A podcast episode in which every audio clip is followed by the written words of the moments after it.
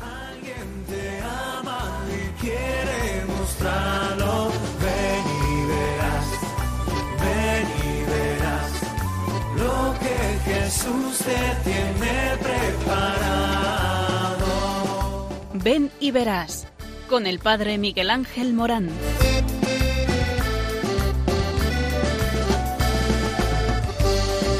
Muchas las preguntas y si te surgen tantas dudas de si es verdad lo que te canta. Él te conoce desde antes, sabe tu nombre y lo que vives y lo que siempre vas buscando. Escucha dentro su llamado, verás él pasa a tu lado y tu respuesta va esperando. Ven y verás.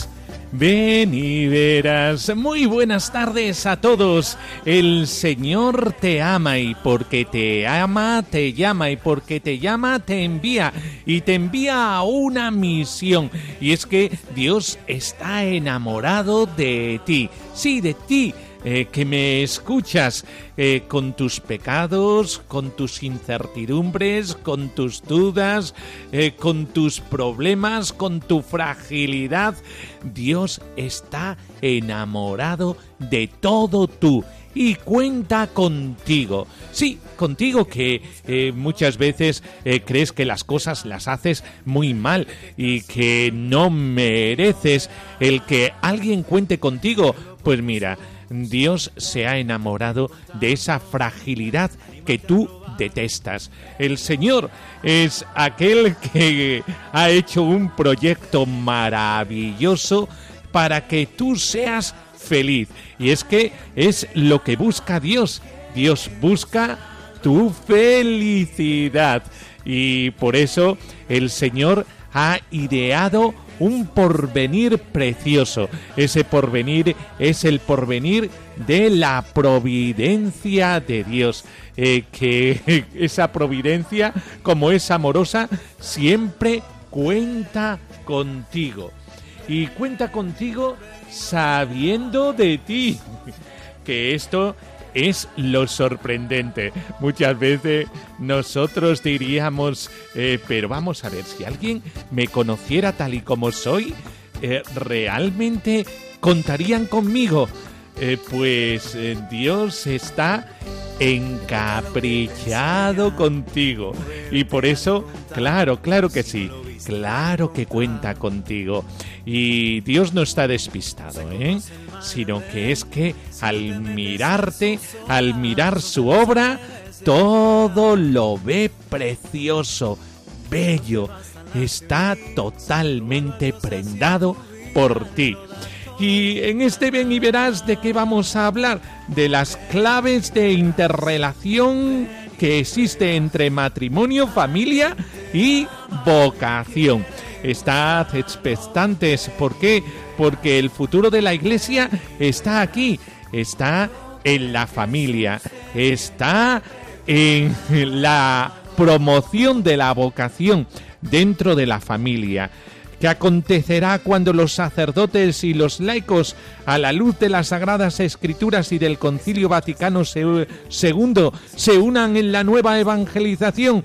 Pues que la Iglesia explosionará en una renovación en el espíritu, haciendo eh, que el, el proyecto de Jesús de Nazaret se extienda por todo el mundo.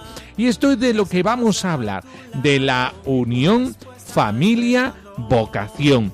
¿Qué sucederá cuando la familia y llamada de Dios se unan en nuestras mentes de ministros, de pastores y de evangelizadores, como están unidas en el maravilloso plan de Dios de salvación?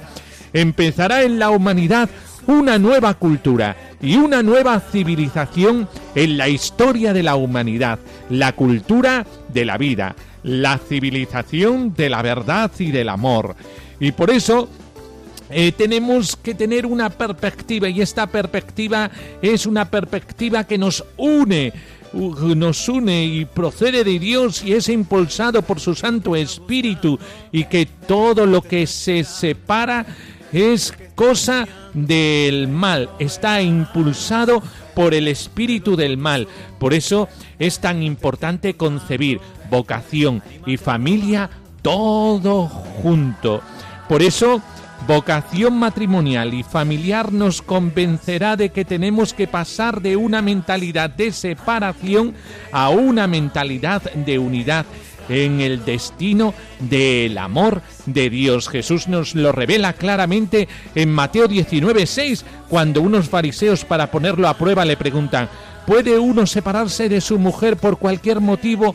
A lo que Jesús respondió, ¿no habéis leído que el Creador desde el principio los hizo varón y mujer y que dijo, por eso dejará el hombre a su padre y a su madre y se unirá a su mujer y serán los dos uno solo, de manera que ya no son dos, sino uno solo. Y a continuación concluye diciendo, es que el amor es el amor, el amor de Dios eh, que está en el proyecto de salvación, en un proyecto amoroso, en un proyecto que cuenta contigo. Y por eso el matrimonio es vocación. Eh, de la familia sale la vocación al ministerio sacerdotal y a la vida religiosa. Una familia cristiana es la cantera de todas las vocaciones.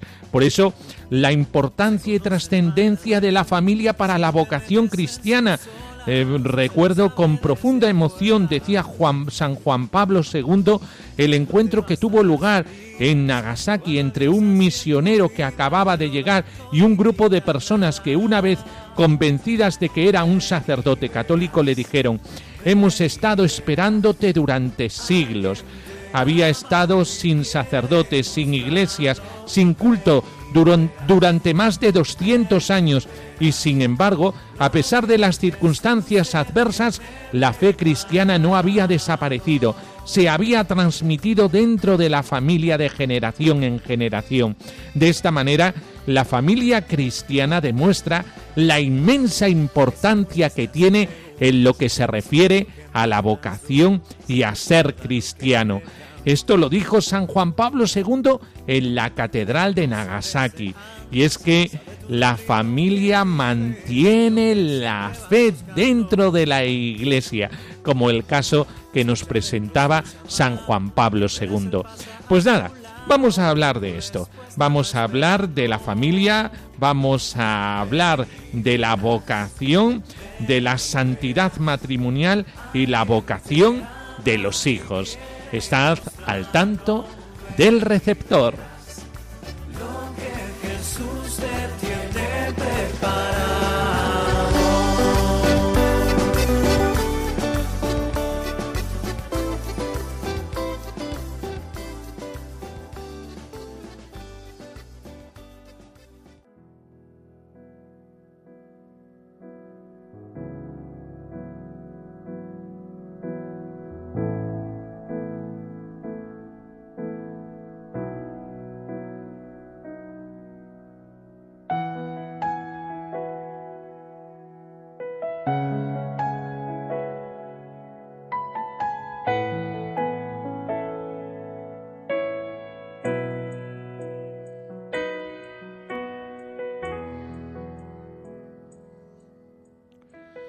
Jesucristo, Hijo de Dios vivo, que te hiciste hombre para salvar al mundo.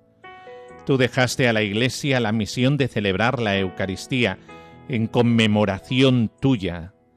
Te pedimos que no nos falten sacerdotes, que renueven en tu nombre el sacrificio de la redención, preparen a tus fieles el banquete pascual, presidan a tu pueblo santo en el amor, lo alimenten con tu palabra y lo fortalezcan con los sacramentos. Tú que vives y reinas por los siglos de los siglos. Amén.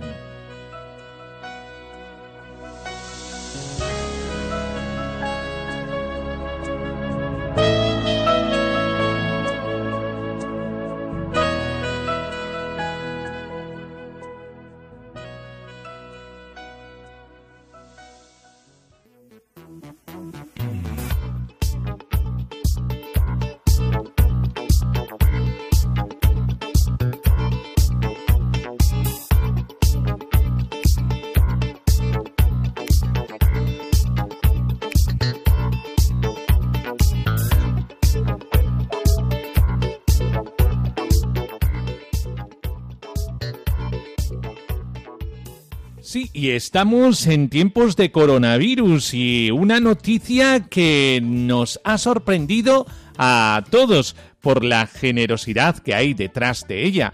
El seminarista que pasa consulta en el centro de salud por el COVID 19. Al inicio del estado de alarma, Abraham Martínez Moratón, médico y seminarista de primer curso del Seminario San Fulgencio, se puso a disposición del Servicio Murciano de Salud y ya ha trabajado en dos centros. Allí se encontró con antiguos compañeros que se sorprendieron al verle. ¿Tú no estabas en el seminario? Este tiempo de pandemia, de incertidumbre, miedo y dolor está visibilizando actitudes y gestos desinteresados, cargados de misericordia y caridad, que nos conmueven en la región de Murcia son miles las personas que de forma altruista y generosa están desarrollando una labor impagable. Y dentro de la Iglesia diocesana conocedores además de esa esperanza que lleva a la persona a mirar más allá Millones de gestos y acciones desinteresadas como la de Abraham Martínez Moratón, seminarista de primer curso del Seminario San Fulgencio, que ha vuelto a colgarse el ponendo de, al cuello para echar una mano. Abraham asegura que su vocación siempre ha sido la de ayudar a los demás. Por eso, ya desde el instituto quiso ser médico se formó en la Universidad de Murcia e hizo la especialidad de medicina familiar y comunitaria. De familia de fe y en continua búsqueda de Dios, poco a poco fue descubriendo que lo que sentía era una llamada al sacerdocio. Yo le decía a Dios, si ya te estoy ayudando a través de la medicina, ¿para qué más cosas? Pero también es cierto que siempre le he dicho, y le sigo diciendo, que lo que Él quiera para mí. Me dio muchas pistas y me decía alto y claro, con señales luminosas, que mi camino era el seminario. Así me fui inundando y enamorando tanto de Él que tuve que decirle, vale, Señor, me has robado el corazón, no me siento digno de este camino, pero si es lo que quieres, ahí se fue. Y así Abraham pasó de sanar el cuerpo a prepararse para sanar también en lo espiritual y en septiembre ingresó en el seminario San Fulgencio. Al decretar el estado de alarma, los seminaristas abandonaron las instituciones del seminario para regresar durante este tiempo a sus casas y él no pudo quedarse de brazos cruzados y pidiéndole permiso al rector, se puso a disposición del Servicio Murciano de Salud llamó a su hospital, a Reina Sofía, para ponerse a su disposición y el lunes 16 de marzo le llamaron para que ese mismo día se incorporara eh, para cubrir una baja en el centro de salud de Monteagudo. Qué bendición ir todos los días a trabajar y por la carretera de Alicante divisar el Cristo de Monteagudo, fue un regalazo conocer a todo el personal. Hicimos un trabajo en equipo muy bueno. En Monteagudo estuvo hasta eh, Domingo de Resurrección y del 16 al 21 de abril ha trabajado en el Centro de Salud del barrio del Carmen de Murcia, donde se reencontró con antiguos compañeros de residencia. Al verme me dijeron, ¿esto es un espejismo? ¿Tú no estabas en el seminario? Todo lo ha compaginado con sus estudios de teología, mientras actualizaba además conocimientos de medicina y todo lo relativo al COVID-19. Asegura que esta vuelta al campo sanitario le ha permitido tener más presente la santificación día a día, eh, ver en los pacientes el rostro de Cristo y rezar más por ellos en su camino hacia el sacerdocio. Ahora es mucho más consciente de la necesidad de sanar en lo espiritual. Quiero ser discípulo de Jesús, Él que es el médico de los cuerpos y de las almas.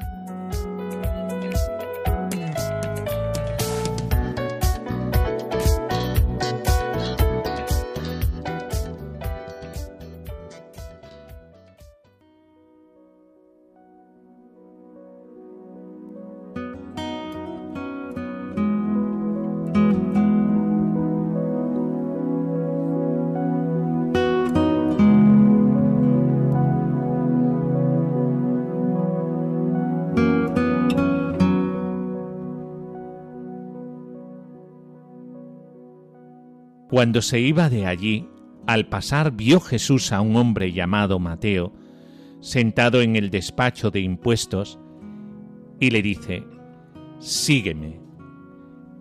Él se levantó y le siguió. Y sucedió que, estando él a la mesa en casa de Mateo, vinieron muchos publicanos y pecadores, y estaban a la mesa con Jesús y sus discípulos.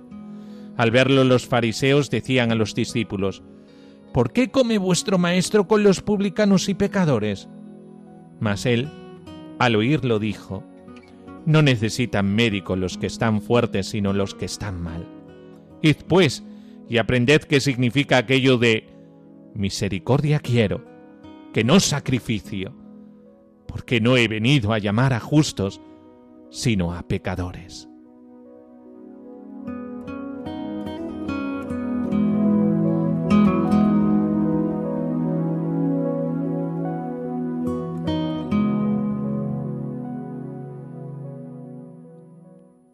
Y el tema de hoy es la familia, la familia como cantera de vocaciones.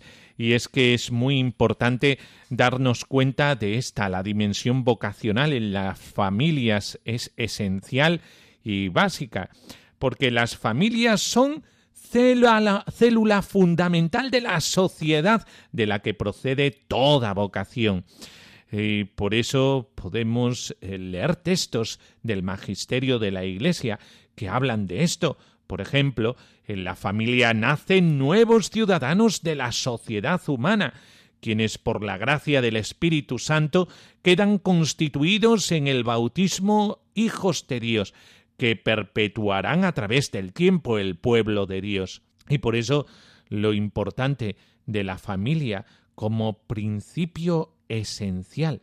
Esta imagen divina de la familia, renovada y santificada por Jesucristo en nuestro tiempo, es frecuentemente empobrecida, ofuscada o incluso profanada. Por ello hace falta reflexionar nuevamente sobre las palabras de Jesús. Al principio no fue así.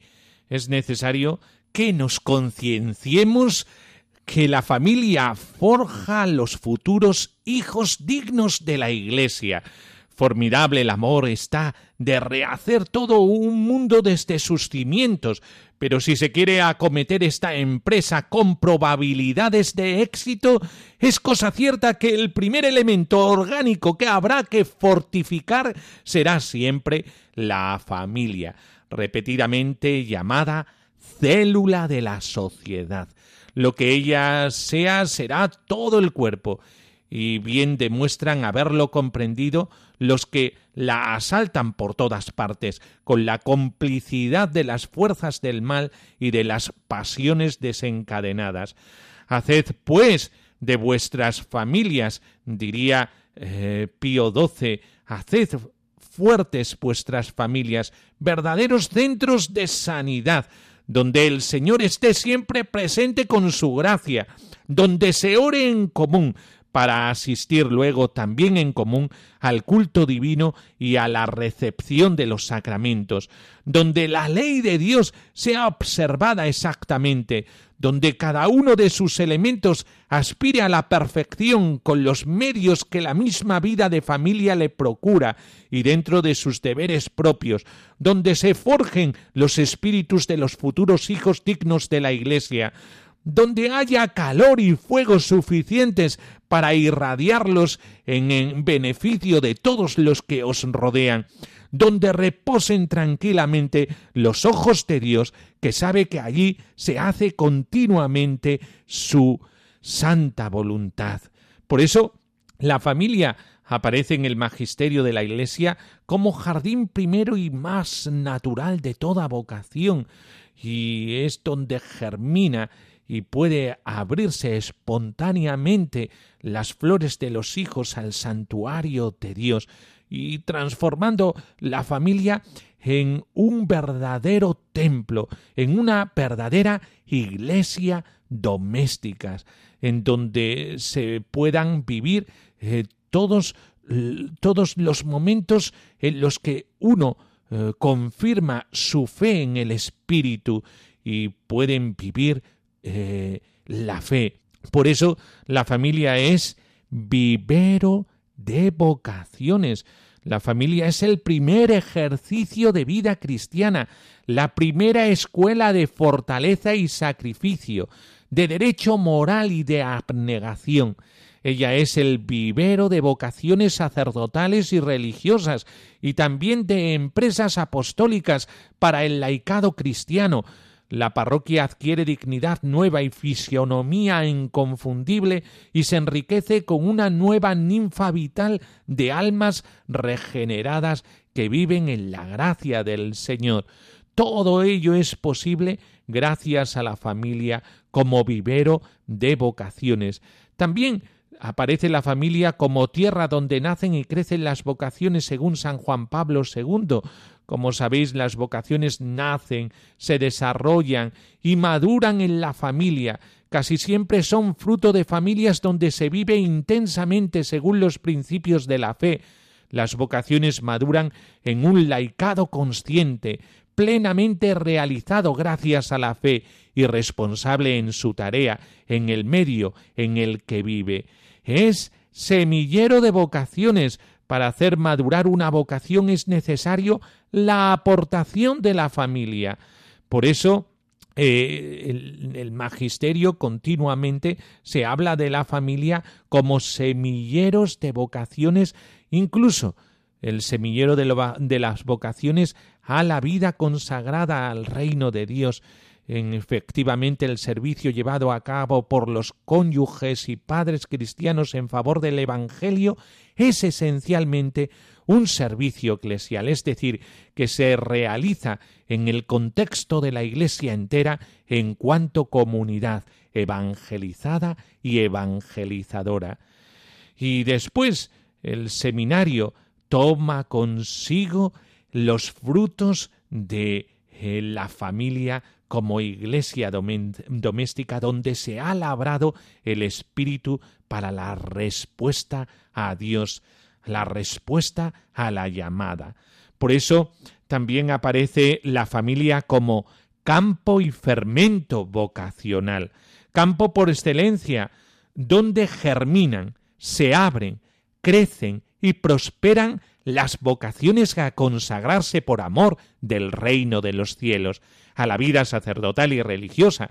Son las familias, según Dios, eh, fermentadas por la levadura evangélica y capaces de asegurar el futuro de la humanidad, que pasa precisamente por la familia.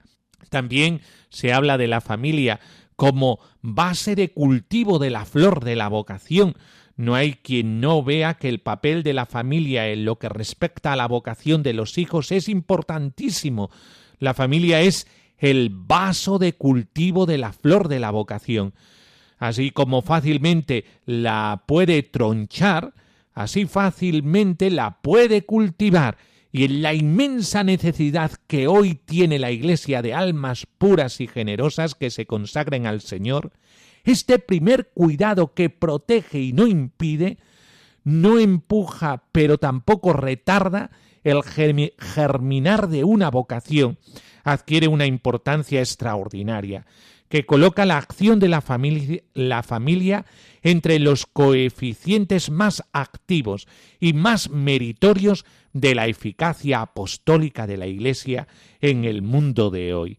Por eso, contemplamos en el magisterio de la Iglesia eh, la familia como santuario donde se forman los buenos servidores de Dios. Deseamos que vuestras familias sean otros tantos santuarios donde se formen los buenos servidores de Dios, los hijos fieles de la Iglesia, los ciudadanos honrados y trabajadores, según el elevado programa que les ha trazado el concilio, algo vital para las vocaciones al sacerdocio y a la vida religiosa.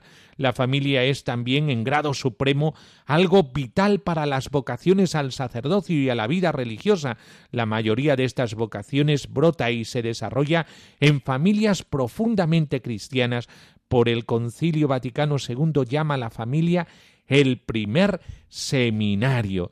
Y por eso, como primer seminario, eh, la familia tiene muchas referencias. Eh, por ejemplo, San Juan Pablo II eh, diría la familia cristiana es el primer lugar donde se desarrollan las vocaciones. Es un seminario o noviciado en germen. Esto quiere decir que vosotros, los padres, debéis profundizar y cultivar continuamente vuestra vida cristiana.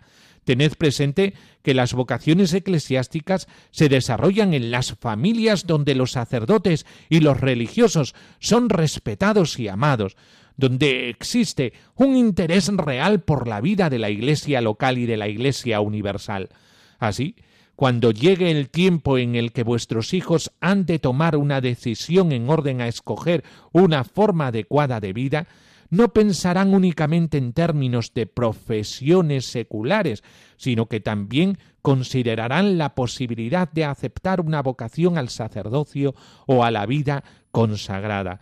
Como primer seminario, diría el Concilio Vaticano II en Optatam Tocius, la obligación de fomentar las vocaciones sacerdotales recae sobre toda la comunidad de fieles, que responderá a la misma, en primer lugar, con una auténtica vida cristiana. Principalmente conspiran a este objetivo las familias que, animadas de espíritu de fe, de caridad y de piedad, vienen a ser como el primer seminario.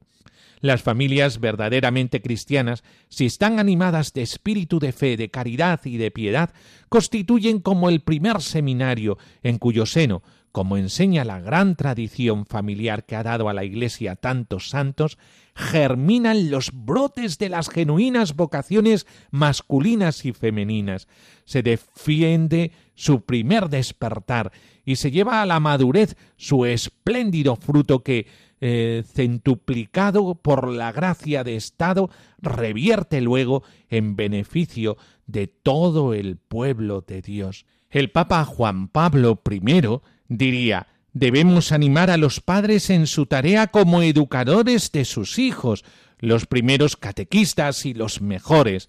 Qué gran labor y desafío para llevarla a cabo, educar a los hijos en el amor de Dios y hacerlo real para ellos, y con la gracia de Dios, qué fácilmente pueden muchas familias cumplir la función de ser un primer seminario, el germen de una vocación para el sacerdocio se nutre de la oración familiar, el ejemplo de su fe y el soporte de su amor. Por eso, eh, San Juan Pablo II eh, diría a los obispos del Brasil, mi pensamiento y mi exhortación se dirige también a las familias cristianas que el Vaticano II indicó como primer seminario de la vocación, os corresponde a vosotros orientar en vuestro propio seno ese clima de fe, de caridad y de oración que oriente a vuestros hijos para que se adapten en una actitud de generosa disponibilidad a la iniciativa de Dios y a su plan sobre el mundo. Por todo esto es muy importante caer en la cuenta de la importancia de las familias, de la transmisión de la fe dentro de la familia, de vivir el espíritu de Jesucristo en familia. Ahora que estamos en confinamiento y que tenemos tanto tiempo para la familia debemos darnos cuenta de la importancia que tiene en la familia todo lo que nosotros hemos dicho, y es que está en juego la felicidad de nuestros hijos. Creemos que todos nuestros hijos tienen un mismo corte, la llamada a la vida matrimonial, pero he aquí que puede ser que Dios os pida un hijo para el sacerdocio, o os pida un hijo o una hija eh, para la vida religiosa. ¿Y entonces qué? ¿Cómo valorar esto?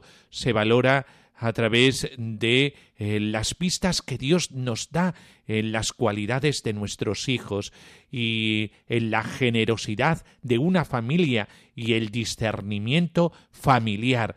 Por eso es todo un honor el que Dios pida en una familia la vocación de uno de, sus hijos para ser sacerdotes o para ser religiosa o religioso y es que el Señor es tan creativo con nosotros que esa creatividad nos hace eh, más felices, más originales, más únicos.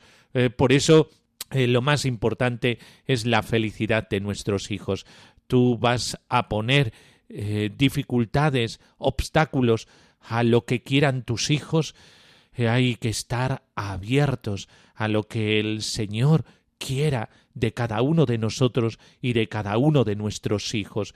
Muchas veces en el mundo de hoy el problema está en la familia más que en la vocación de los hijos, porque la familia eh, se pronuncia en contra eh, de la vocación de sus hijos a una consagración especial después del bautismo, a un estado de vida distinto al estado de vida matrimonial. Siempre hay un interrogante y es este interrogante es que eh, me quedaré sin mis nietos si se hace mi hijo sacerdote no tendré no tendré nietos eh, o si eh, mi hija se mete en un convento es como si la perdiera ay Dios mío la generosidad de vida la generosidad de entrega a Dios en el matrimonio también se vive esa generosidad por eso Dios cuando eh, te pida a un hijo que tengas en cuenta lo siguiente. Primero, que no lo pierdes, eh, que ellos velarán más por ti que incluso a veces los casados, y que eh, los hijos son del Señor, son un don de Dios, y que por lo tanto, entre comillas, nuestros hijos, entendedme bien, no son nuestros, son de Dios. Por eso es tan importante que tengamos esta perspectiva, este horizonte que va más allá y que eh, sepamos labrar la vocación de nuestros hijos en los diferentes estados de vida a los que la Iglesia llama a nuestros hijos para su propia felicidad. Y es que no hay mayor felicidad que el dar, más que incluso que el recibir, como dice el libro de los Hechos de los Apóstoles. Por eso ¿Qué es lo que pretendes para tus hijos? La verdadera felicidad, ¿verdad? Pues la felicidad está escondida en la voluntad de Dios Padre para con tus hijos. Tus hijos están llamados también a poder participar de ese amor generoso de Dios, de esa bondad misericordiosa de Dios, que se traduce en nuestra vida en el servicio a los demás y en una vida entregada y generosa para todos aquellos que nos rodean. El prójimo es el trampolín de nuestra felicidad. Por eso, Hagamos caso al Espíritu del Señor en nuestra familia. Cuando una familia está abierta al Espíritu Santo, entonces eh, todo se hace eh, tierra fecunda. Por eso, abrid vuestras familias a la voluntad de Dios, al Espíritu del Señor, y Él nos lo dirá todo, nos dirá lo que nuestros hijos eh, vayan queriendo, eh, para el bien de la Iglesia y para el bien de la humanidad. Así es que ya sabéis, eh, alejaos de los clichés de este mundo y abrid vuestra familia a la fe y a la voluntad de Dios.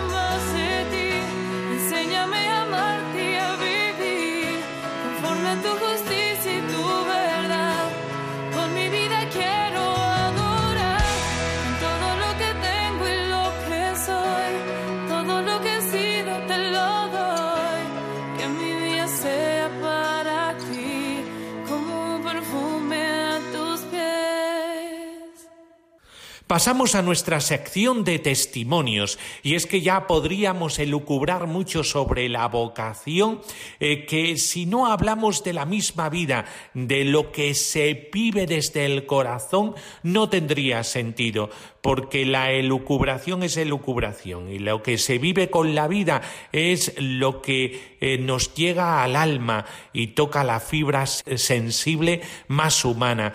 Por eso en nuestro estudio eh, tenemos a Miguel Ángel Saúl. Eh, muy buenas tardes, Miguel Ángel. Buenas tardes, no sé Dios. Eh, ¿Cómo Dios te llamó a la vida matrimonial? Bueno, pues no fue una llamada, digamos, eh, espectacular o tumbativa como la llamada de San Pablo, pero bueno, yo desde pequeño, bueno, me empezaron a interesar las chicas como cualquier chico de su edad y bueno, empecé a, buscar y evidentemente buscaba a una chica que fuera practicante católica y el sitio donde yo lo busqué fue pues en un colegio religioso. Eso es lo que te podría decir yo a grandes rasgos. A partir de ahí, bueno, pues empecé a, hablar con esta chica y fuimos intimando cada vez más y fuimos progresando en, en esta unión.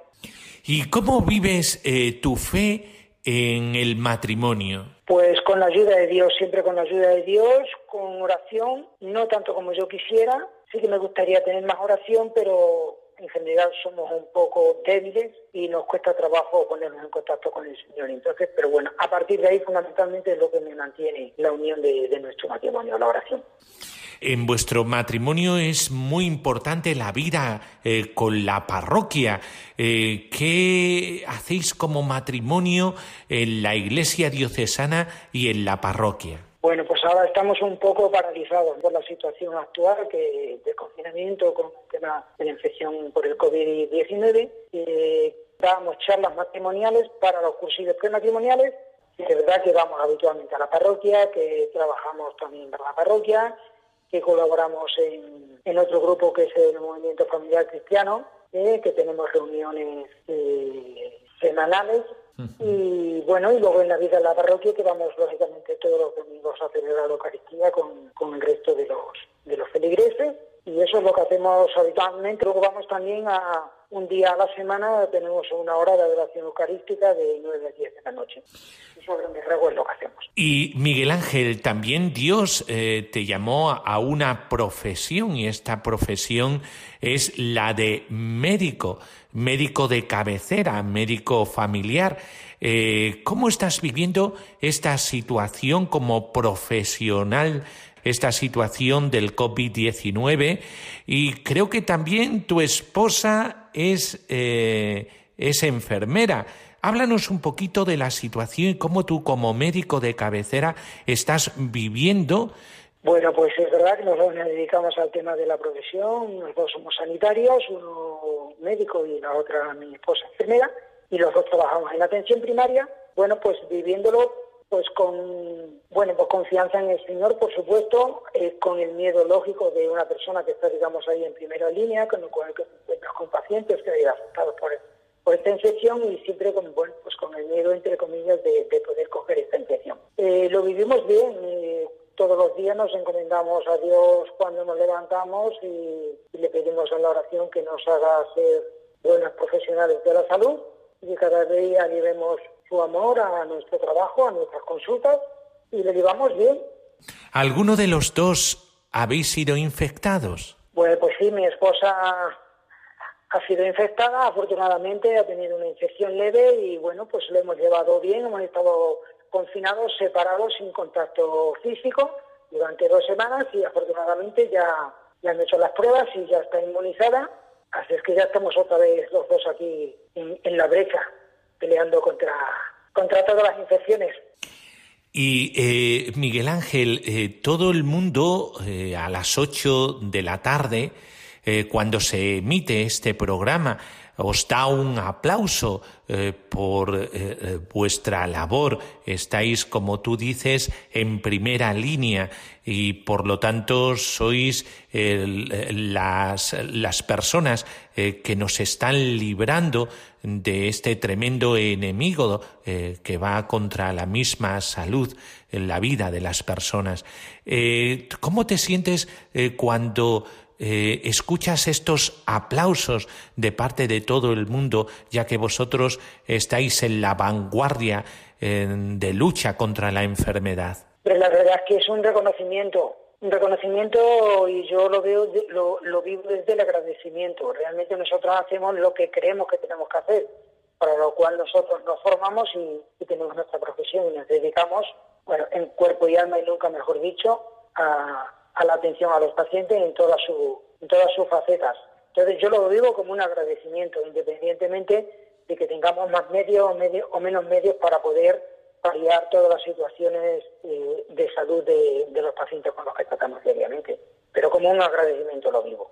¿Tu vida cristiana eh, te ayuda para poder vivir estos momentos eh, tan graves que estamos viviendo? Sin duda alguna, mi vida cristiana es la que hace que, mi vida tenga sentido y que le dé sentido a mi vida, digamos, material y mi vida de trabajo. Fundamentalmente mi vida de, trato con el Señor, de trato con, con, el resto de los, de los católicos con los que comparto mi fe, aunque ahora lo, tengamos un poco apartado, pero es lo que, lo que nutre mi vida lo que le da mm, más fuerza, más energía, eh, más ánimo, bueno, quien realmente me ayuda a mantenerme en la brecha esta de lucha. ¿Y eres feliz en tu uh, vocación matrimonial y en tu vocación profesional? Sin duda alguna. Soy un hombre muy feliz y muy afortunado porque el Señor me trata muy bien.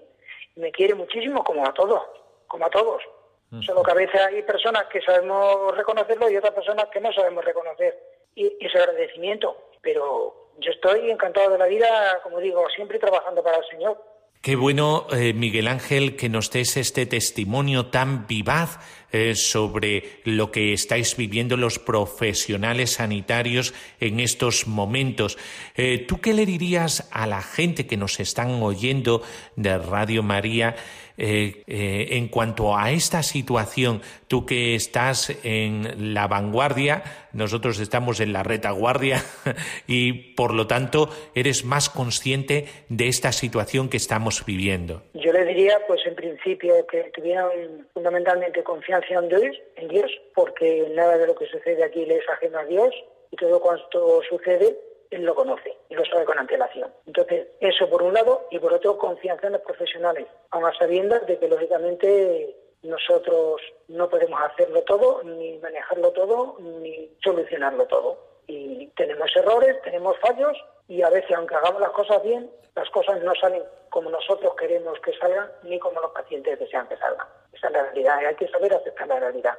Y darle gracias a Dios por todo. Y aceptando esta realidad, pues como tú dices, algo muy importante en esta situación, la confianza, porque sin confiar en el Señor eh, no se puede vivir. Eh, estaríamos siempre en una gran zozobra. El Señor nos anima a esto, a que confiemos en Él, sobre todo en momentos tan trágicos como los que estamos eh, viviendo.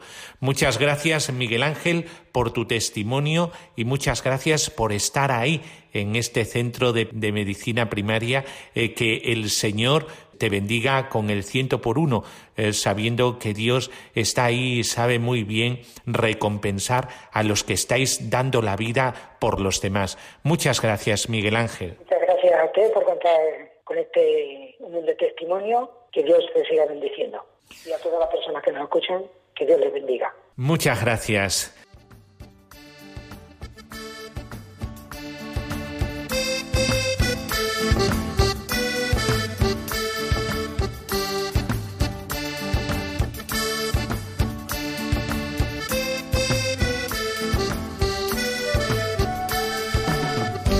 Bueno, y hasta aquí eh, nuestro programa de hoy en Ven y Verás. Este programa que habla de ti, habla de tu vocación, habla de tu llamada. Dios te llama eh, porque cuenta contigo y porque quiere hacer de tu vida una vida llena de sabor, una vida feliz, una vida eh, que merece ser vivida porque es una vida para los demás. Este es el secreto de la vida, la salsa que hace a la vida más atractiva. Esto es lo que a ti te dará el sentido del para qué de tu vida. Por eso, eh, ya sabéis, podéis compartir con nosotros todos vuestros testimonios eh, a través de un archivo de sonido.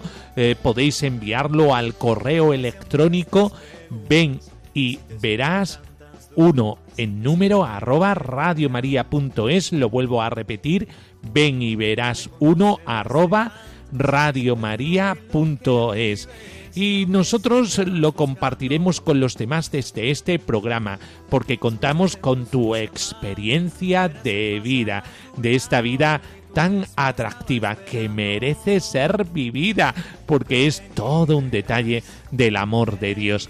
Y nos despedimos con la bendición, la bendición de Dios Todopoderoso, Padre, Hijo y Espíritu Santo descienda sobre vosotros. Amén. Pues hasta el próximo día, aquí en Radio María, en Ven y Verás. Que lo que estás soñando, ven y lo verás. y velo por tus ojos, que no te estén Ven y Verás, con el Padre Miguel Ángel Morán. Ven y lo verás. Ven y verás